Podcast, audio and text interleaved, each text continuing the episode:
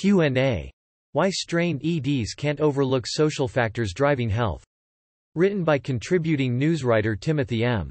Smith. Published on April 10, 2023.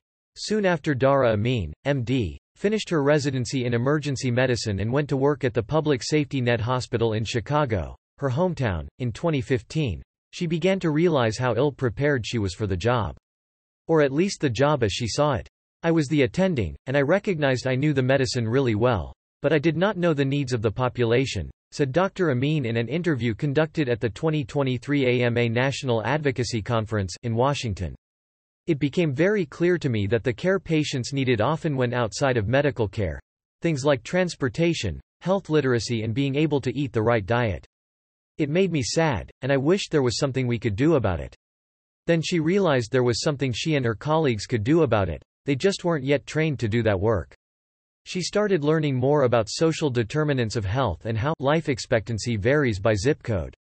And at the same time, she searched for other opportunities for furthering her knowledge. That included joining the master's program in healthcare quality and patient safety at Northwestern University Feinberg School of Medicine, in 2020. Then about halfway through her second year, she came across a post on LinkedIn calling for applications for the second cohort of the Medical Justice and Advocacy Fellowship, an education initiative from the AMA and the Satcher Health Leadership Institute at the Morehouse School of Medicine. This looks perfect, Dr. Amin thought upon learning about the fellowship. She had by then been promoted to Director of Quality Improvement and Patient Safety in the Emergency Medicine Department at Cook County Health in Chicago. Dr. Amin Nushi believed in the principles that were written in the description. The fellowship aims to prepare the next generation of physician advocacy leaders to generate and exchange solutions and drive meaningful policy and structural changes. Its 14-month program begins with a three-day intensive and features monthly virtual trainings, as well as regular mentor engagement. Dr. Amin, an AMA member, took time during the conference to discuss how the Medical Justice and Advocacy Fellowship has already affected her work and how she hopes to use the tools she has picked up to further her advocacy in coming years. At the top of that list, giving patients more of a voice in Cook County Health's work to improve patient safety and quality. AMA. As a young physician in a safety net setting, how would you describe the challenges you face day to day? Dr. Amin. The workforce is dwindling. We're losing a lot of physicians to burnout. And I think social determinants of health and health equity play huge roles in that. If my job was just to talk to a patient, try to figure out what's wrong with them, give them a medication or a treatment or a follow-up plan, then shake hands and say goodbye, that would be manageable. But that's not my job. Each visit is complex, and often you don't have support services. So then you feel responsible. When you hear, for example, that a patient can't take their insulin because they're transitioning from one home to another and they don't have a refrigerator. All of a sudden, the treatment plan you had been taught doesn't work. It feels overwhelming, so I think many of us try to protect our psychological safety. I often felt I should be taking on the role of social worker, pharmacist, any number of things. The rest of the workforce is feeling that too, and many of them are leaving because they're thinking, I don't mind asking those questions, but when a patient needs something, there should be the resource I can point them to. That's the problem. Often there isn't one. AMA. You did your emergency medicine residency in Los Angeles, so you must have encountered many of the same issues you've since seen in Chicago. Did you have that same feeling of coming up short? Did you think it would be different once you were attending? Dr. Amin. I definitely saw it, encountered it, felt it. But at that point, I was so focused on learning the medicine that I didn't grasp what was going on in the larger system. My mind was on getting the test right, getting the diagnosis right. I was hearing patients' stories and they were affecting me, but I was focused on becoming a doctor and gaining some sort of credibility in society and finishing what I came here to do. But the thoughts about social determinants of health were always there. It's considered a soft science, and I wondered how I could tackle all that while learning how to take care of patients. So at first I just put it in the back of my mind. AMA. What drove you to apply to the Medical Justice and Advocacy Fellowship? Dr. Amin. What I recognized after residency is the harm we're doing by, say, giving a patient a referral that doesn't work. It gives them false hope to suggest they just need to do something that we know our organization doesn't have the capacity to do or that federal funding won't cover. That's where a lot of physicians today are drawing the line. We all took an oath. Do no harm. Also, we're not looking just at the health of individual patients. We should be looking at the health of the community too. The COVID-19 pandemic was a great example.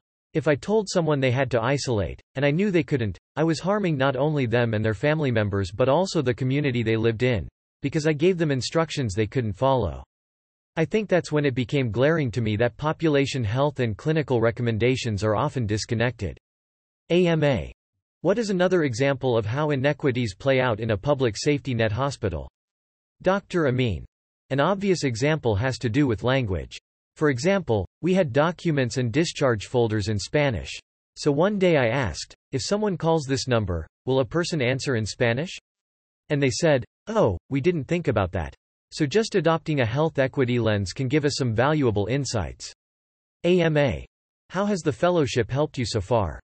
What's the content you're working from? Dr. Amin. One of the resources is the Prioritizing Equity video series, which has dozens of tutorials on health equity. There's one on root causes of health inequity, one on quality improvement, one on voting. And I've pushed that tool forward to residents. I'm a core faculty for our emergency medicine residency of 68 residents. So there can be a multiplier effect. If I learn something, I feel like it's my responsibility to pass it on. Also, J. Maury Johnson, Ambassador Engagement Director and Health Equity Liaison at the AMA, has been crucial because she has helped me understand the art of communication. We physicians tend to communicate really well with patients and colleagues but not so well with the public. Maury gave a virtual lecture and used great examples of how our stories and our patients' stories can change people's opinions on a lot of issues. I've stayed in touch with her, and every time she has office hours, she provides those to us monthly, I take advantage of them because she's really good at reading the room, and I don't think I have that kind of perspective yet. This national advocacy conference has taught us how important a polished pitch is. A lot of us who do advocacy, we're not polished. We tend to think it's just about appealing to people's feelings and explaining why an issue matters. We're learning that to push things forward, you need to couple that emotional appeal with some organized strategy. That includes making connections with other organizations. I myself have never dabbled in that, but I realize now we're not alone. So I need to explore the community around me and find those organizations that may not be as big as AMA but are still fighting for the same things. Partnership building has strategy behind it, and strategy will push the things I care about into policy. AMA. What do you hope to accomplish in terms of patient safety and quality improvement in your department or elsewhere? Where do you hope to be in, say, five years? Dr. Amin. I want patients and the community to have more of a voice in the decisions that are made within Cook County Health. For example, some patients will say, hey, I can't meet your blood pressure goal, for some reason, and that feedback is invaluable. So instead of being passive recipients of our care, they can become active stakeholders in it. They can help improve it. Of course, we need a framework for that, so I helped create the Volunteer Patient and Family Advisory Council, PFAC. I co-chair it with our Chief Experience Officer. At our first meeting, we had about 20 suits there, but we didn't even have a lot of patients. So I knew it was going to take work. The community trusts us to some extent already, they get their care from us, but we have to continue to build trust if they're going to share their honest opinions about what we're doing. And when they voice their opinions, we have to follow up with real change. In five years, I hope the PFAC's input becomes the basis for almost everything happening in the hospital. I want the administration to evaluate every decision by asking, what did the PFAC say? AMA. So even the PFAC needs a process of continuous quality improvement?